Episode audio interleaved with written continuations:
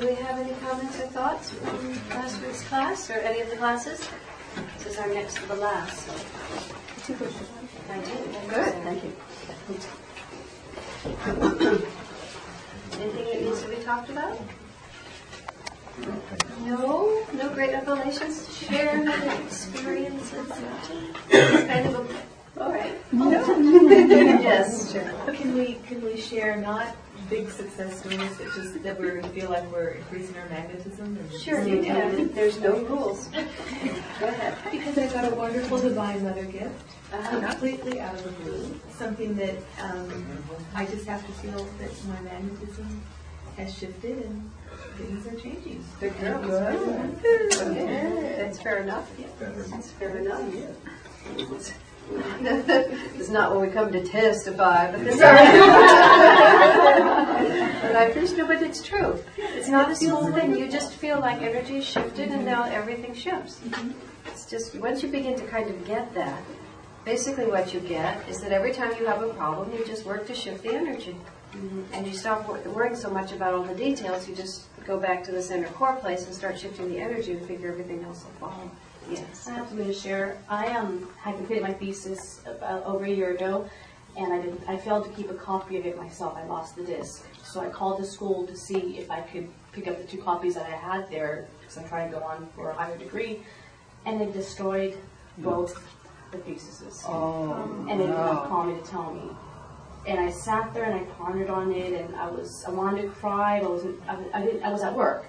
I could not believe that they had done that because it used to be they held it for five years, and I just turned it in in December of '99, and I had been asking for it. It was a signature page and everything, but instead of um, you know getting so depressed and overwhelmed and going over the details and how stupid I should have kept this, and how mad at the school and at the dean, and I just said, well, I'm going to focus my energy that maybe it'll manifest, you know, just refocus it and, and hope that maybe it wasn't one of the ones that was thrown away. Maybe it's still in the storage bin because they're, they're shifting right now from buildings. So I'm keeping hope and thinking, well, maybe the disc will show up and.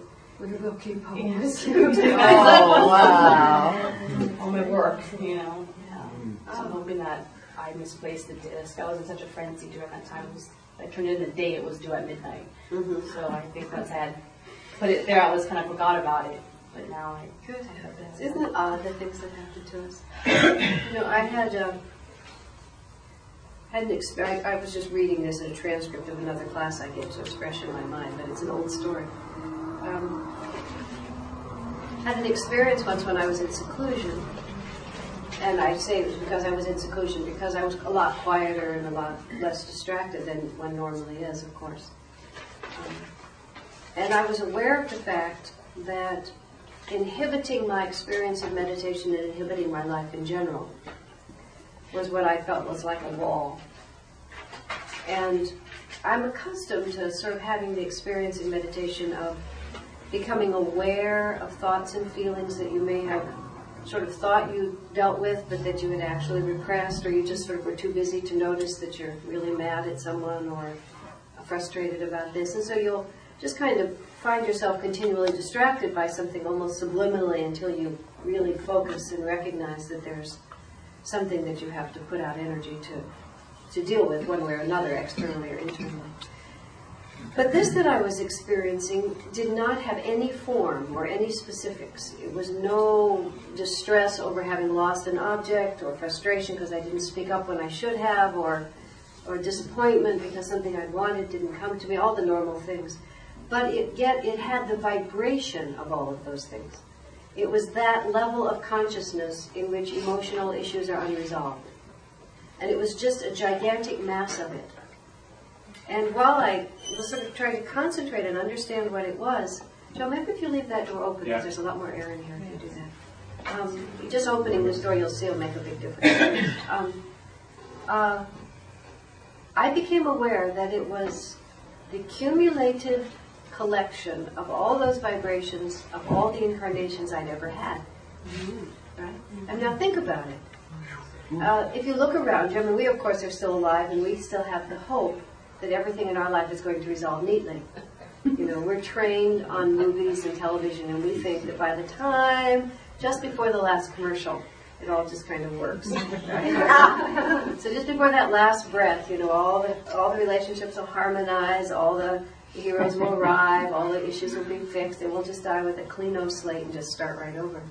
But in fact, looking at other people, not thinking about mm-hmm. ourselves, we notice that sometimes people are sad for many, many reasons when they die.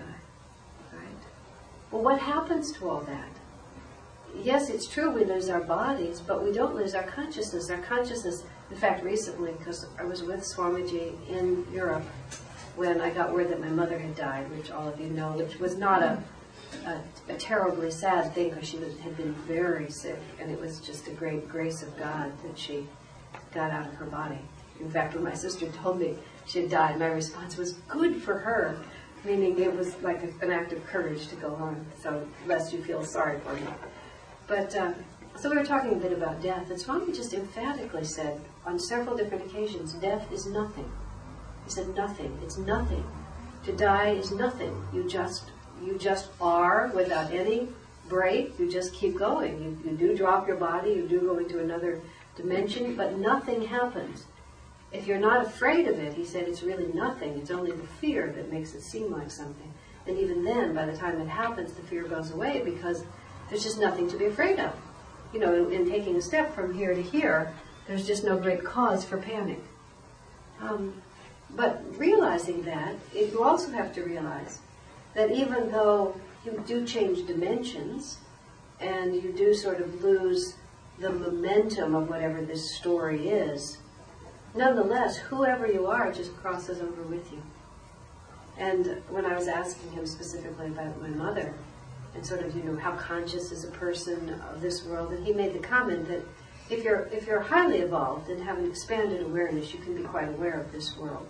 But if you're just a more or less ordinary person, he said you sort of know that the world here is going on, and you kind of remember that you used to be part of it, but the details are really obscure to you.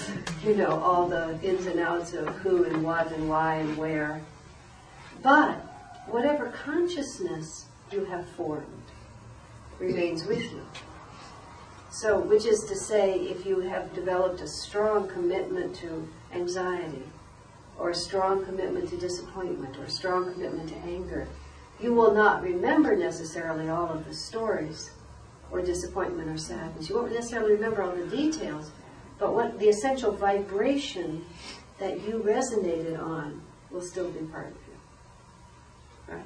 Mm-hmm. So I was realizing in this meditation that I was just sort of caught in all the incarnations of unresolved energy. You know, and it was, it, it, just there it was, and I couldn't, I couldn't go any farther until I, I kind of took it apart a little bit. Now, of course, that's what meditation itself does, without you having to dismantle it cell by cell. Especially Kriya Yoga dismantles it en masse, so to speak, in a very efficient way. Kind of like if you have a hose, and you know I'm sure many of you have longed for the kind of house that nobody has, where you just have a drain in the middle and a hose in the wall. and just clean it out every once in a while. But you can, you know, kind of do that, do that to your patio. And you just, you don't have to really examine every leaf and figure out how it got there and why it's there and what its origin was and what tree it used to live on and where it was he- heading and when it fell. You just take the hose and just, you just blast them out. So really, that's what we ended up doing finally, is that we don't really have to to deal with each of those little things individually. We just have to raise our magnetism enough so that, because what it is, it's a whirlpool of energy. If you create a stronger whirlpool of a higher dimension, it essentially just sucks that energy up and it dissolves the whirlpool. If you think about the, a river flowing, and you know the whirlpools of the river, you can undo any whirlpool. If the, if the river flows strong enough, it just sucks in the whirlpool, right? What happens to the whirlpool? Well, it ceases to exist because it was the result of a dynamic tension between the upward flowing river and the desire for the water to spin. If the river flows strong enough, that the desire for the water to spin is overcome. If the consciousness flows strongly enough up to the divine, then the capacity for the water to spin on the sidelines is lost. You cannot feel resentful, alone, mistreated, sad, and angry, and blissfully aware of God simultaneously. they, they cancel. One cancels the other out. And so when my awareness was that all of those memories of separation and suffering we're, we're canceling out the inclination of my consciousness toward upward movingness and joy. And so I needed to reverse the energy and just put enough energy out in an expansive way that I could cancel out all that, that resentment and suffering. Now, all of that is exceedingly relevant. I say that to you because the, what I'm actually saying to you is sufficient unto this lifetime is the suffering thereof. You know, like suffer over the thesis all you want, but eventually get rid of it because you don't want to like live with it for the rest of your life. I was speaking to someone not too long ago about someone who had some very traumatic experiences with religion, and as a consequence, you know, still has difficulty quite trusting, which you know is a common thing. And, and there's a certain um, style in our culture to be real sympathetic. To a point, I'm sympathetic, but to another point, I just say, "How long do you want your life to be ruled by that?" Yeah. You know? Okay, so you were traumatized. Big deal. You know, now let's get out of the past and into the present. Otherwise, it never ends. And I mean, I know it's not always that easy, but at a certain point, we also have to take ourselves in hand and say, you know, I don't really care how justified I am in feeling rotten. I'm tired of it. I want to just be able to be in the moment and go on.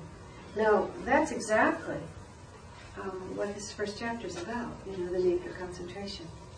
Um, which really, uh, when he starts talking about the method, you know, he just talks, he starts right away. This is the method for developing the magnetism that we need, and he starts with the simple word concentration, which is really basically all that we actually do need to learn. But of course, in the art of learning to concentrate, we have to learn everything. He's very sleepy. Before I go forward with this, are there any other comments or thoughts from anything from the covered so far? Or if not, I'll go on.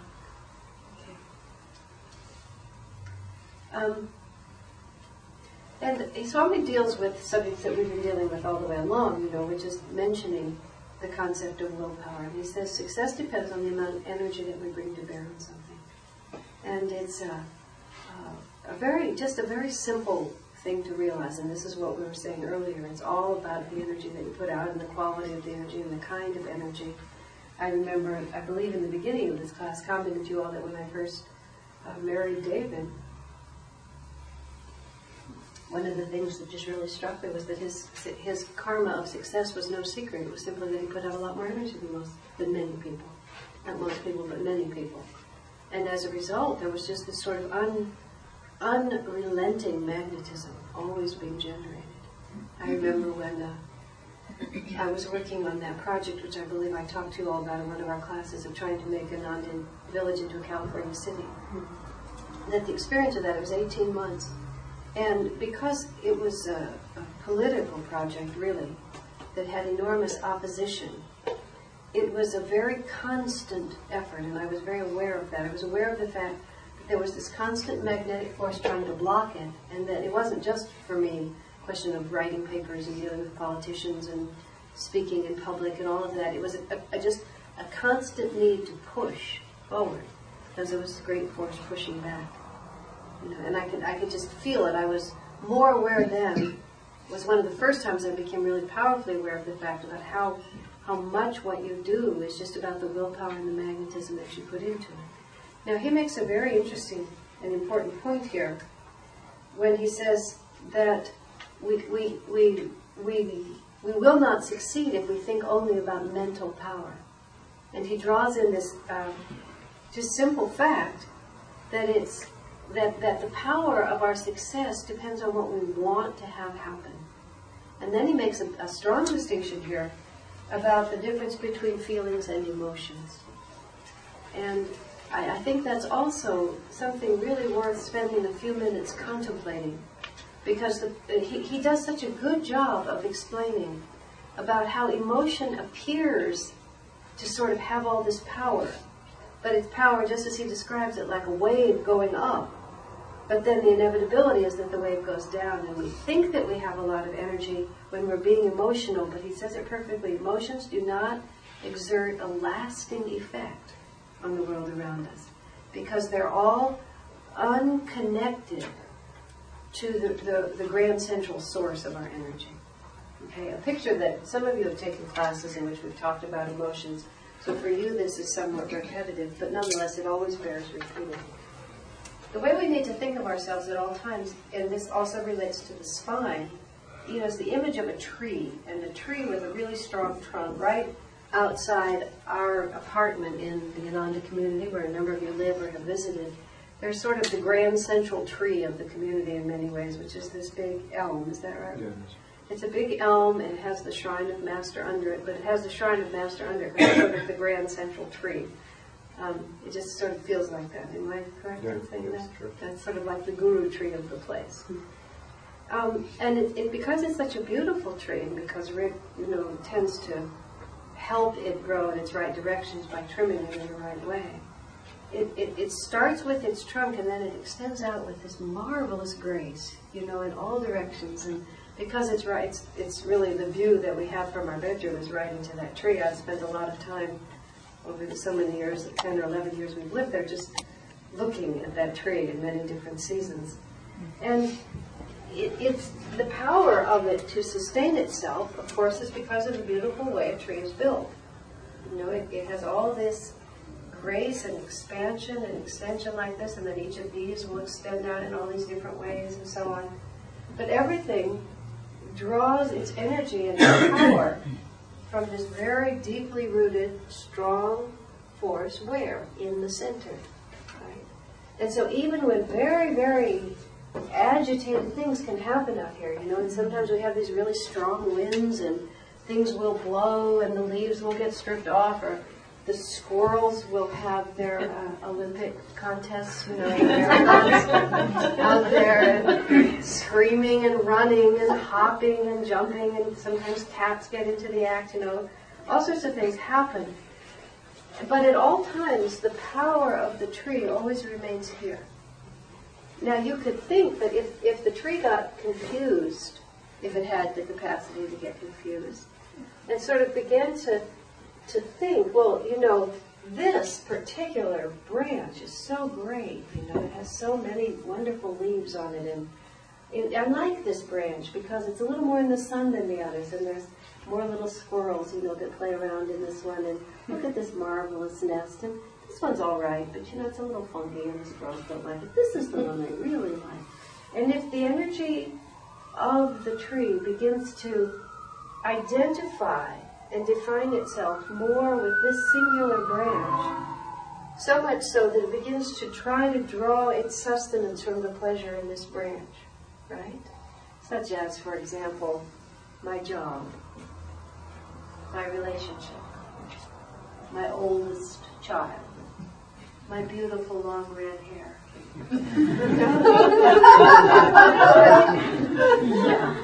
what is it? The fact that I'm young and slim, that's a real dangerous the fact that I'm such a big, strong basketball player. Whatever it might be. And we begin to sort of think more about how young and slim I am and how strong that makes me and how popular I am and how I really get everything I want because I'm so beautiful and because I can really play basketball. I don't have to study much or think about my future because everybody's going to give me lots and lots of money to play basketball. And we sort of begin to lose connection with what the source is. I mean, it looks ridiculous, you know, if the tree begins to define itself like that, but we're just the same, aren't we? We have this great central power which no matter what happens, I mean, you could take this tree and take all the branches off of it, and uh, you know, using the tree analogy because we have all these trees in our community right over in one area.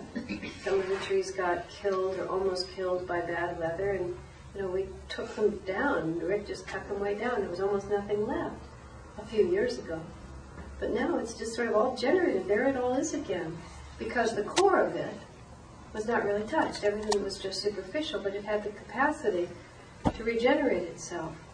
But if that tree had spent all its time feeling that it had been killed because its beautiful young slim body or its ability to play, bas- play basketball were taken away from it, it never would have been able to regenerate. It had to have the faith and the will and the belief that it was in itself.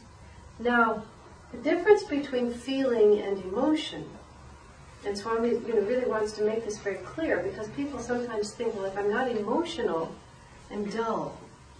If I'm not emotional, there's no uh, texture to life. Okay, so, so we have to make in English what is in many ways an artificial distinction, but nonetheless there is, there's a real distinction in experience, so we just have to apply vocabulary. That feeling is that capacity from the heart that makes us uh, interested in doing things. If you don't care about something, it, you won't do it, no matter what you think. You might have all these ideas about how it's a good idea, I really ought to go, it would be good for me, but if you don't have any feeling for it, you won't do it.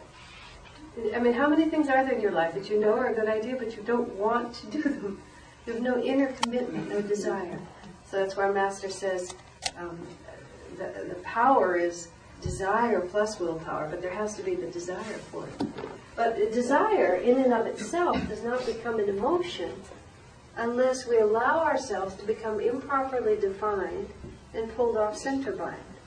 And what we do is we create a new, a new separate reality. As long as we know that even my beautiful young slim body, my ability to play basketball, my fabulous job, my wonderful relationship, my beautiful long red hair, is all just a manifestation of my true nature. And my true nature is connected to the infinite, is uh, thinking about much longer rhythms than just this life, is is seeing the world in terms of what it really is, just sort of coming and going, and then you can really enjoy these things. If you really do play basketball and can, you know, make a life out of it, just do it heart, mind, and soul. And if you can really make a career out of your long red hair, by all means, you know, go for it. That's what you really want to do. I saw this picture of this movie star once. I mean, I don't think she ever became a star. I guess she was an aspiring star. To just, you know, sort of drive the point home, she was dressed in a, a leopard skin print but you know, you just sort of, it was just a photograph. I don't even know her name. I just saw it once and I don't even remember where. But it, it sort of like took my breath away because you could see in every ounce of this woman, her body, her face, and especially her consciousness and her eyes, she wanted to be movie star. you know, and you could feel that what she had right in that moment in that body and that face was the result of, you know, lifetimes of determined effort to get to this point. And of course, you, we have to go through these things. Nobody can tell you it's not going to make you happy. You have to experience it. That's why we incarnate so many times. It's because we, you know, we won't believe it until we try.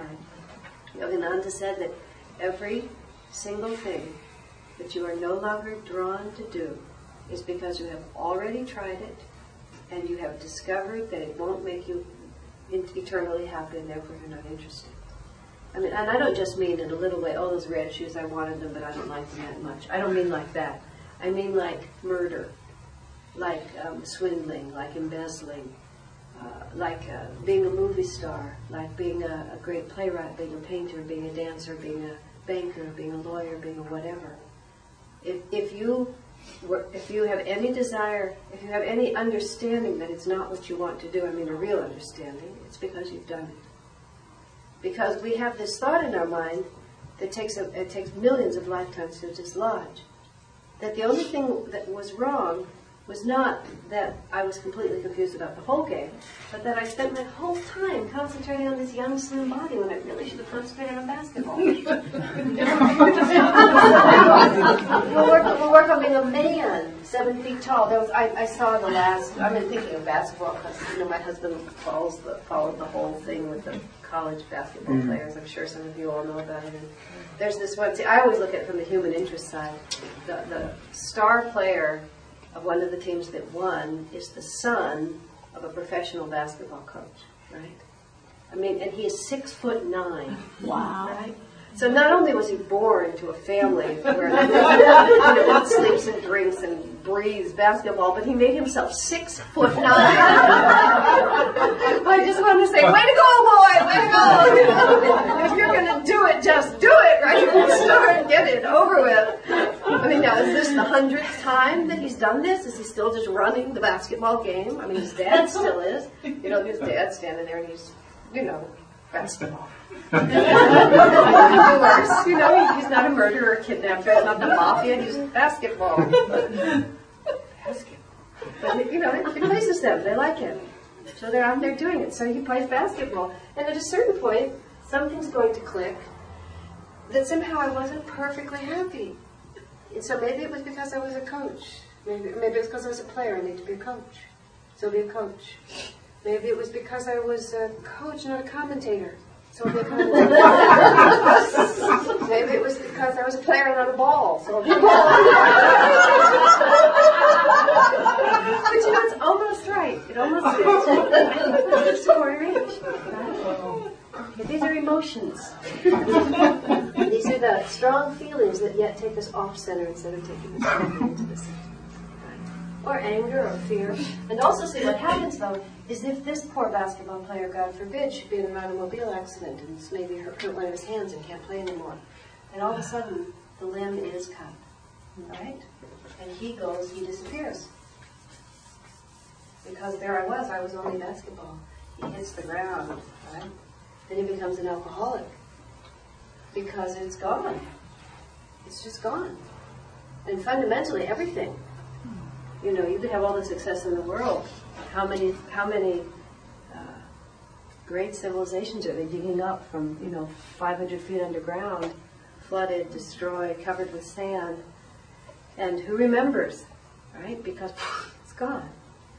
So if, if you have allowed your to become too identified with the expression, specific form and expression, rather than the flow of energy, if in fact this lad, and let's give him the benefit of the doubt, what he really enjoyed was just the dynamic flow of energy and the challenge and the fun and the enthusiasm and the excitement and the discipline, and he loses his capacity to play, he'll just, you know, retreat to center, gather up the energy and figure what should I do with it now? Then make a new branch.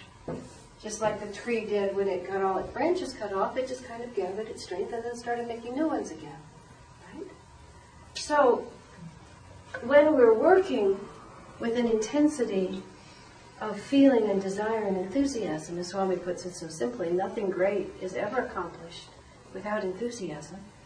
If you, if you think about, sometimes people get the false idea in their mind that to be spiritual is to be dull, or to be uncommitted, or to be uninterested. And so we'll sort of try to be spiritual by, well, do you want to do that? Well, whatever. You know, would you like to work on this? Well, if you want me to. you know, are you going to go for that trip? Well, maybe. You know, because you think, well, I'm supposed to be centered. but but you see, real. Um, there's one story that um, was told by Peggy Dietz. Peggy Dietz was a direct disciple. She's passed away now. She was a direct disciple of Yogananda. She never lived at SRM. She, he, he never had her be a nun there. She always lived outside. She was a real character.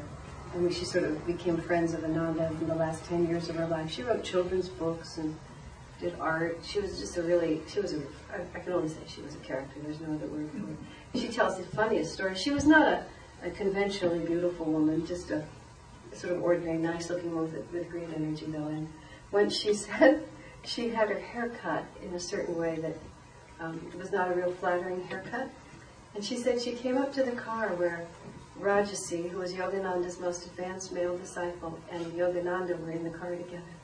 And she came up and, Raja, and Master said to her, Peggy, what have you done to your hair? And he said, Oh, Rajarsi, you bless her, I can't bear to look.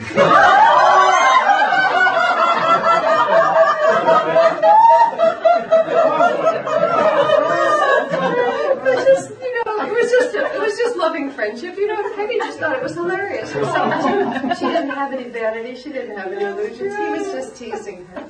You know, the masters are very alive, very enthusiastic. You, you, we know something like that can't happen in the context of blessed Jesus, you know. But of course, people laugh. That's how they express their sense of spirit and joke and make fun. And I remember Swamiji was teasing me once about something just terribly. He's a terrible tease sometimes. I said, and just again, I'm joking back. Swamiji, you're making fun of me. I said. He got very serious, extremely serious.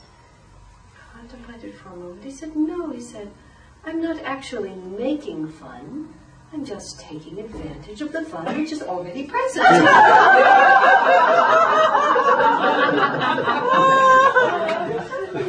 but yeah, what I was really going to say about Peggy was sometimes Peggy would drive the car for Master.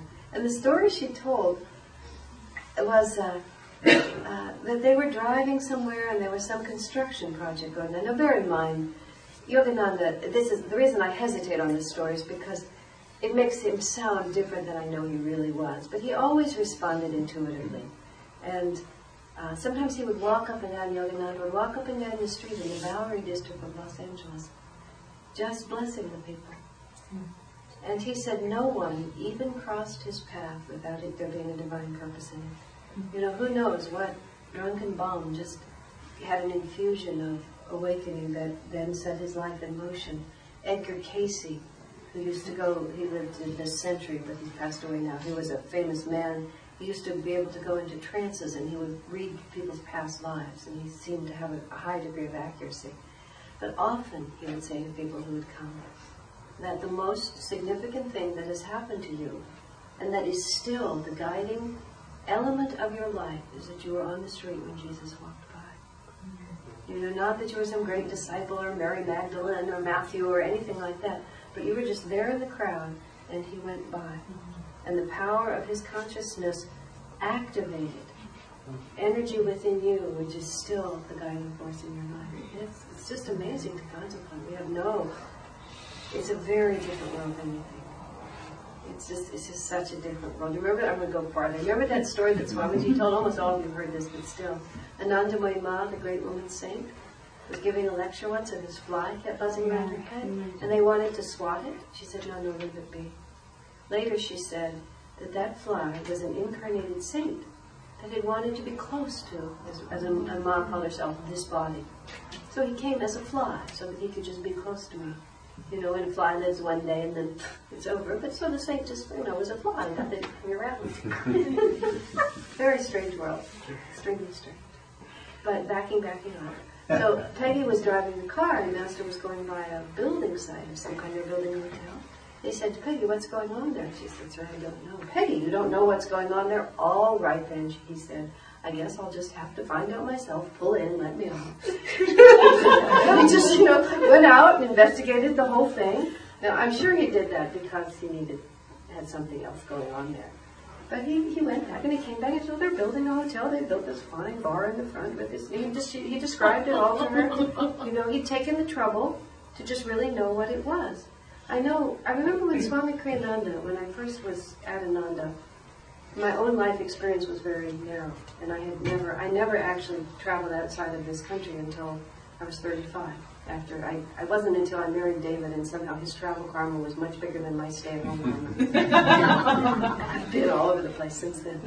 But Swamiji used to always talk about all the different qualities of different countries, and he would talk about the shutters on the chalets in Switzerland and what a good idea they were and how we ought to bring that idea in. And he would, you know, talk about the solution that the Italians had to some little life problem that the Americans hadn't quite figured out and how in Israel they would do it this way and just sort of always sort of looking and seeing. And Master was very much like that. Master uh, invented a great many things and either, as he put it, planted the idea in the heads of, in the minds of others or even in certain cases himself. He went to Detroit, and apparently, I don't know how this actually works, but he had the idea that the gear shift should be on the um, on the steering column, and he communicated it to someone. It was he. These are these are his own his own words. He who thought of putting a cover on the toilet seat. You know, instead of just having the seat be open, he's got the idea of putting a cover on it. It was his ideas to create the, the products that Loma Linda gradually put out, all the fake meats, you know, like that. That was his inspiration. He from things he knew in India that they did with gluten and so on. Somehow he communicated. Now I don't know the details of any of this, but these are all stated as facts. Now I'm not trying to say this to say, oh gosh, Yogananda was so amazing, which of course he was, but that's not the point.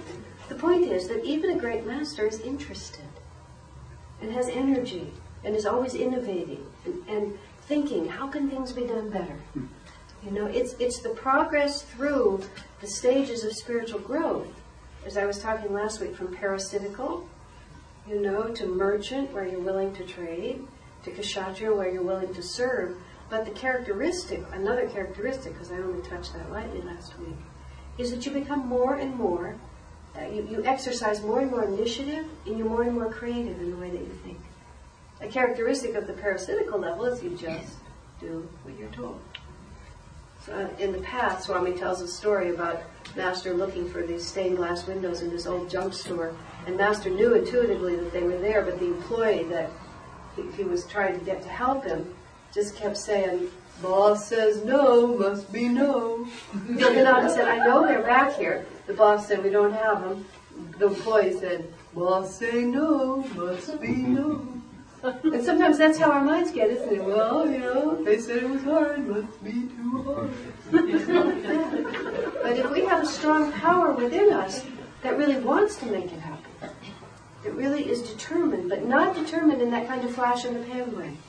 And a lot of the, what we have to do and able to develop this power of concentration is we ourselves have to discipline our emotions and turn them into strong, calm feeling. How many of you have had the experience, which I, I know all too well, of being very excited for a short period of time about doing something? You know? And so there's a lot of energy, but it doesn't last because we get way too out, far out on the limb and we don't like take that, that, that energy and strongly concentrate it enough and, and begin to get joy, and, and later on in these chapters, Swamiji talks about it, all the different ways we dissipate it. We work on too many levels at the same time. We work on a, a daydreaming about how much fun it's going to be when we succeed, instead of working on developing the power and the presence in this moment to do the stuff that's exactly in front of us. The simple power of concentration. Swami gives so many exceedingly simple statements in this. You know, whatever you set your will to, no matter how trivial, always fulfill it. And it makes you much more conscious about what you set your will to. But you know, it just makes it, because if you don't develop that habit of perseverance, we just won't have it. You know, it's one of the most important things we can train our children into. Just keep going. Remember Winston Churchill's famous remark in the middle of the war? Don't ever quit. We will never quit. We will never quit. We will never, never, never, never quit. We will never quit. That's all he had to say. Because once they would never quit, that's all that's required. And so in ourselves, we need to cultivate. Sometimes I'm happy about it, sometimes I'm sad. Feeling is not about liking it or not liking it. Feeling is the strong understanding from the heart that this is just what I have to do. And it really doesn't make any difference then whether you succeed or fail. Because, you know, there's a very interesting um, question asked in this chapter, which is, well, if life just goes up and down anyway, can't I just sit here and eventually the way will come around and lift me up? It's a very clever question. it's the kind of question you would sort of sit and try to work out. You know, why do I have to put out effort? But his answer was interesting. Well, you'll get a little teeny weeny bit of that upliftment, but you won't really get the power, the full potential of what's possible. In other words, then you'll just have to ride the wheel all the way around again until it comes around again. You just be stuck. And then you have to go through all the downs before that little up comes again. But if we have trained ourselves to be constantly persevering, when Swamiji was building Ananda, and I talked last week some about, you know, just the realization of just how completely solitary and how totally out of his willpower he built it. He really was not building it to succeed. I mean, he, I mean, he was building it, he, his, his commitment and his feeling was that he had to try. And that was, that was all that he concentrated on. His commitment was not that he had to, to succeed at it. Whether he succeeded at it was in God's hands. What he knew, the feeling he had in his heart, was that he had to try. Now, if you if you really concentrate on that, you see that gives you a lot more freedom than thinking that I have to make it work. Now that that doesn't mean that you won't make it work, and you certainly have to try to make it successful because that's what you're trying to do. But our own job is just to keep trying, and, and it also helps us to concentrate because really, if we're concentrating on succeeding, we haven't succeeded. We're divided. What we really have to do is work right now. We really have to do the job that's in front of us, and then the one that comes after, and the one that comes after, and the one that comes after, and the one that comes after.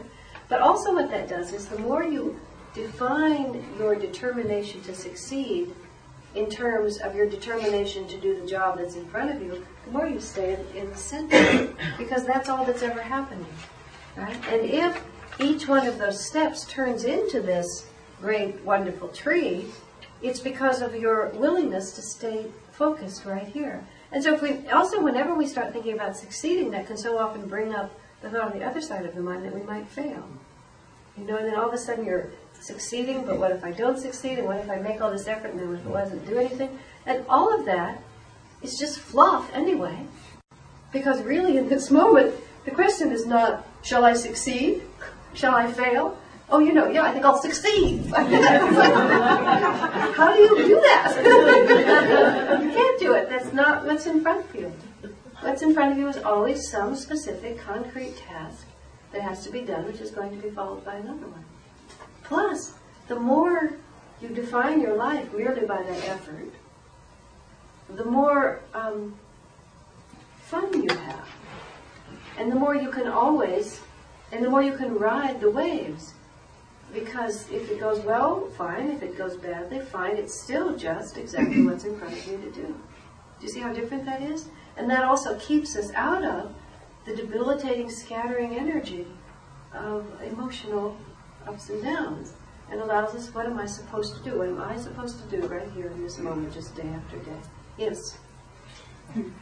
I had no problem with the, doing the task. My problem is, after reading this and thinking about it, um, and thinking about my life, is that I'm very curious. I invent things, and I just file another patent. And, but so the problem I have is really sorting through all the stuff and picking out the things. So I do work hard here, and then I work hard here, and I work hard here, and you know, I, I think that I would benefit from more focus, but it's something that I'm so drawn to so many things and with such enthusiasm that I find it difficult.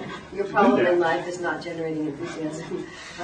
Pardon? I said your problem in life is not enthusiasm. I mean, No. plenty of that, yeah. No, and plenty of creativity and Yeah. ideas and all that. But this is how Swami Kriyananda has solved that problem.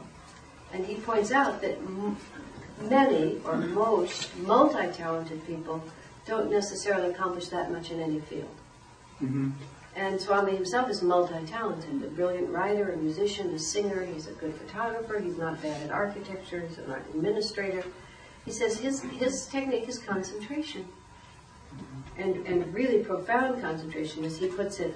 When he's writing a book, he, he, he just never thinks about music, and if it should cross his mind, he actually even says he can't imagine how a person could write a single melody while he's writing a book because he's, he just defines himself so completely.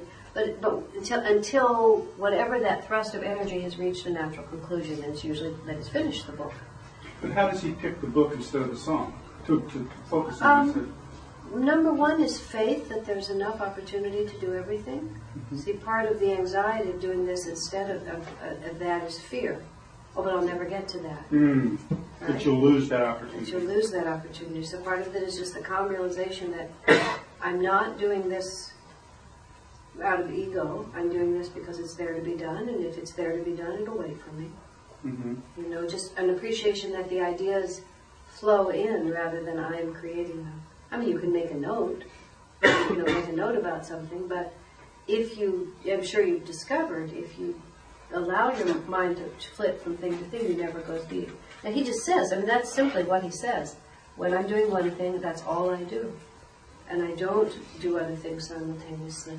Now, he, sometimes he may stop for three days and do something else, but when he stops for three days, that's all he does. And he mentions in this book, and I, I, it's very interesting, you have to make a practice of doing one thing at a time. And, and, and, you ever since I've been reading that, I, I just watch myself because I, it's sort of a joke. After I'm finished cooking, every cabinet and every door in our kitchen is open about an inch and a half. Because I never actually close anything. Hmm. You know, before I actually close it, I go off and do something else. So that's not so terrible. I just go through, and close it all at the end. But, but it is also symptomatic of the fact that I, I tend to be on to the next thing before I finish this one. And it's not a virtue hmm.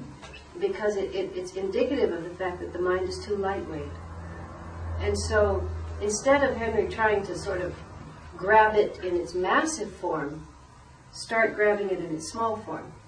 You mm-hmm. know, completely. I remember I mean, I know many of you will laugh at this because this is so common, but David was get was interested. There was some conversation about David getting some kind of hands-free telephone, and Swami heard that, and Swami's answer was, "Why?" He said, "So that you can do something else while you should be talking on the phone." of course, that's why you get it, so that you can do two things at the same time.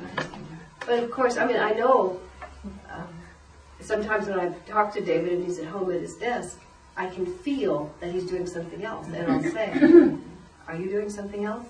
You know, like stop it, talk to me, because I can tell you're not concentrating. And you can tell when you're talking to other people on the phone. And I mean, I'm tempted to. I'm talking to someone on the phone, and like, gosh, I can check my email at the same time. And I just feel myself drifting out of the conversation, and I'm saying, "Uh huh, yeah, sure," but you, you're not. You're not doing it, and it's all pervasive in our culture to not concentrate. Multitasking. Yeah, Yes, multitasking. It's like, it's supposed to be the good thing. But it isn't, because it weakens your willpower profoundly, because you get out of the habit of really putting all your will into anything that you do. Swamiji is really impressive in his concentration. And, and when he when he, he, he talks to you, he stops doing whatever else he's doing. And when he's doing something else, I mean, you know, he just won't he won't divide his concentration.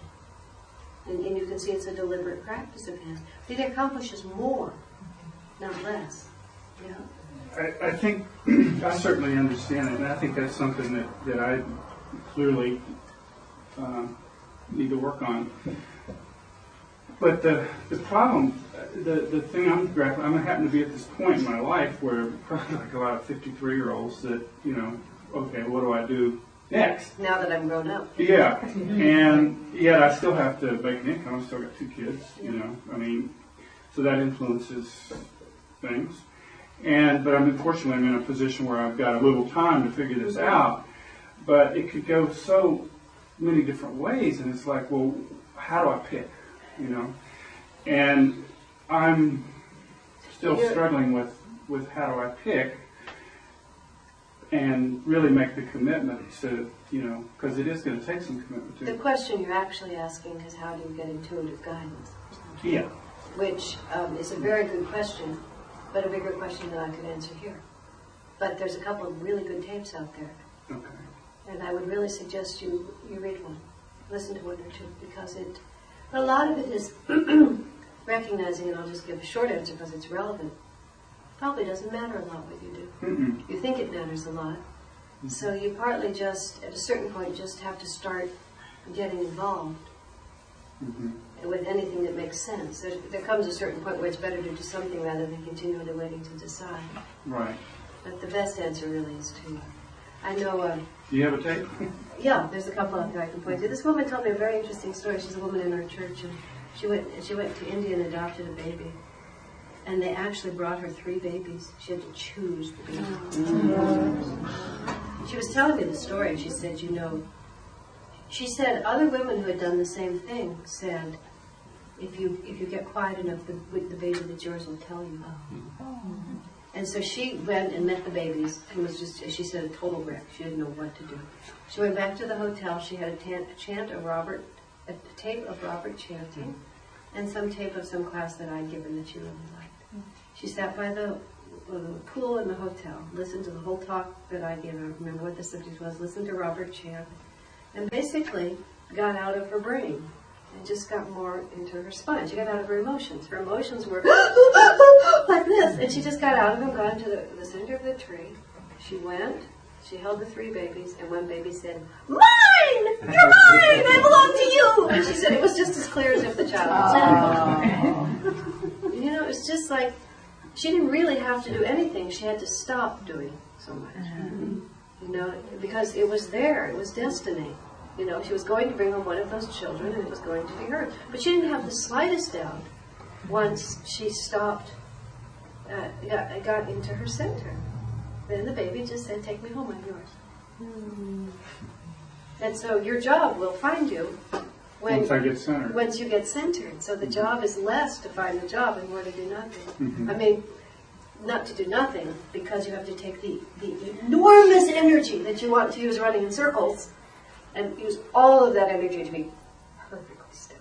Mm-hmm. It's very dynamic, you know. And I don't mean you're inactive, You can be very active, but you're perfectly still. And you're just doing it because it'll tell you. Right? Oh, is that easy? No. But you practice when it is easier. You practice in all those little tiny ways when you allow yourself, your concentration to slip and yourself to get all fuddle duddled. And you and when, when there's much less at stake.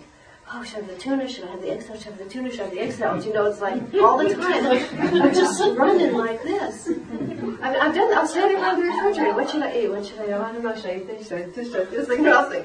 Just stand still. Just stand still. Just be quiet. Oh, just do this. You know, it's just like it's. It's never the decision isn't a problem.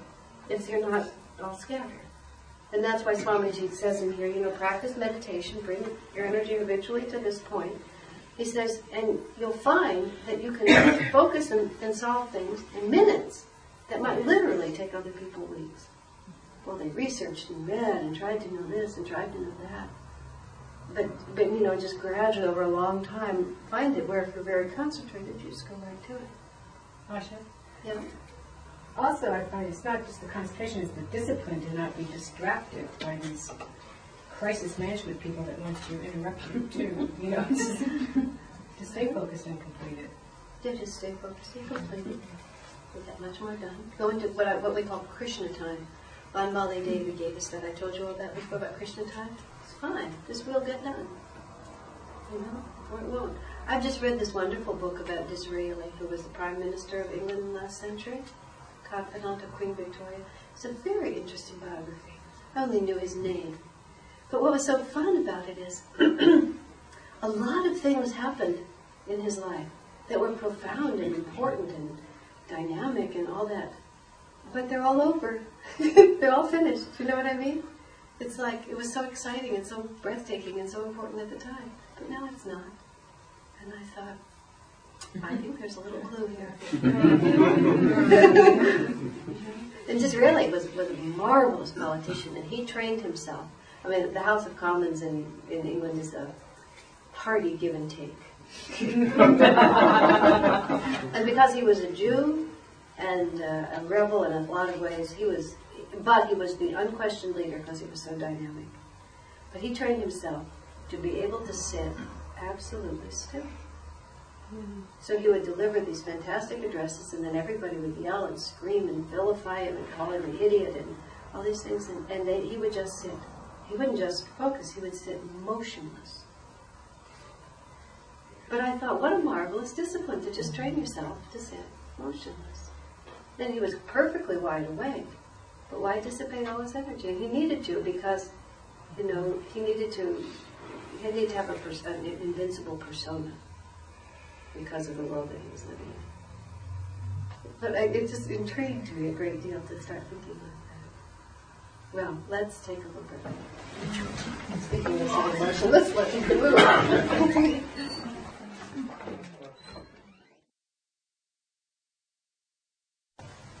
Okay. Now, Rick made a very interesting point, which was was talking about the difference between emotion and calm feeling, and it, it has to do with Swamiji's music. Um, I think I talked in here about my experience with Barbra Streisand singing. Was it in this class that I talked about that? Where um, I was living. Is this a yes or a no? Am I getting No, I Was it think in so. the class? Well, I've heard it, I don't know where it's. Okay, um, bear with me. I lived in Ananda Village for, from 1971 until 1986, or 87 when we moved here. And from 71 until uh, the early 80s, um, oh, good. Um, uh, especially, we were very, very isolated. And then I began to just travel more and be out in the world a little bit more. And we didn't have electricity and we weren't interested. So, you know, whole that, I'll hear many people make references to just vast parts of popular culture that just went right by, I never knew they were there.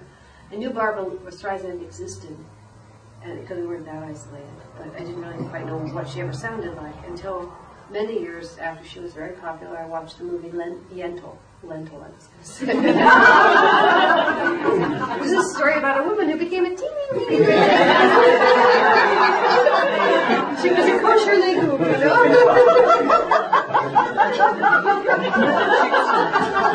know?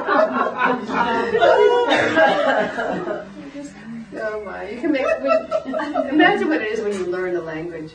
This is slightly off color, but it was so funny when Rosanna, Swamiji's wife from Italy, um, when she was having to deal with the beds, and she was coming close to the question of sheets. And she got closer and closer to the word, and she said, I get very nervous when I get close to the word.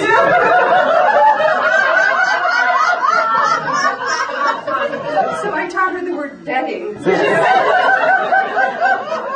Because you just slip oh, right in. She also was talking once about how there was a lot of problem with the airport. They couldn't land because there were so many frogs on the on the, on the runway. It was because of the fog on the runway. so Barbara Sheridan was not a Liku, she was a Yentl. and you know, she's a, a was is a very charismatic singer. She does what she does exceedingly well. So when you see people who do it exceedingly well, you kind of get the picture. Swamiji remarked about Michael Jackson, whom he doesn't care for his music at all, but he's aware of the fact that Michael Jackson does exactly what he sets out to do and does it perfectly. He knows exactly what he has crystal clarity about his intention and he does it perfectly. It may, may not be something that you yourself want to do. Maybe you do like it, but you have to admire it. You know? Well, Barbra Streisand is like that, and what she does, or did in that movie especially, it's, you know, she, she, she just really stirred up your heart. I hear these songs, and you just, you just, oh, you just, you know, so it makes you feel like that. That's how they sing that. it's almost like this, like you just feel you're just being pulled and pulled and pulled, and then it ends. And there you are, you're just, you're right there. And then what would happen is you go, and that's why you get you get into these things and you you really love them, but then you fall apart afterwards. You, you you can't go anywhere with it because it just pulls your emotions out, not up, and it doesn't resolve it in any kind of superconscious um, experience. It just makes you long for something. Right?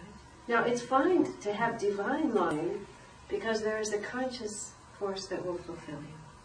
And, you know, okay, so you go to a romantic movie and you get all stirred up romantically and you happen to have a sweetheart in your life, so you feel like you could fulfill it. But still, even human relationships, if they just keep going in this horizontal direction, this is the picture that we're drawing here. Swami's music, by contrast, is all uplifting and internal. And sometimes people don't like it. They just think it's dull. Because we're used to being, um, we're used to being emotional. We're used to having music make us feel emotional. So, so sometimes it takes a while to get into his music or into Yogananda's chants. Because we have to be, become calm enough to be able to go where the music is taking us. You know, and really lift us. And if you really learn it, learn the root, you'll realize that that music takes you very deep inside, and then it does exactly what he describes. What do you do with your emotions? Well, you lift them up. And so you take that longing that's trying to reach up to the world like this, and you use it to lift yourself upward to the spirit. And then even if you have all these branches to your tree, you're still, your strength is coming from your trunk. Do you see what I mean? And so if you listen to Barbra Streisand and then to Swami Kriyananda, you'll sort of get the difference between emotion and feeling. Because he sings with a tremendous amount of feeling.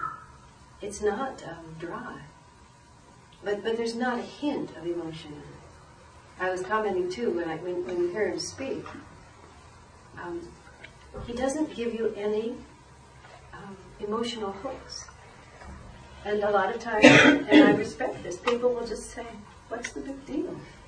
You know, everybody's so fond of this guy, but who is he? It doesn't, you know, doesn't move me. And he doesn't move you.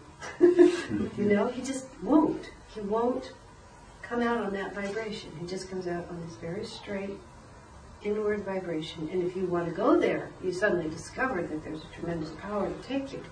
But if you don't want to go there, you don't go anywhere. You know, there's, he's only, he only has one route. Do you understand what I mean?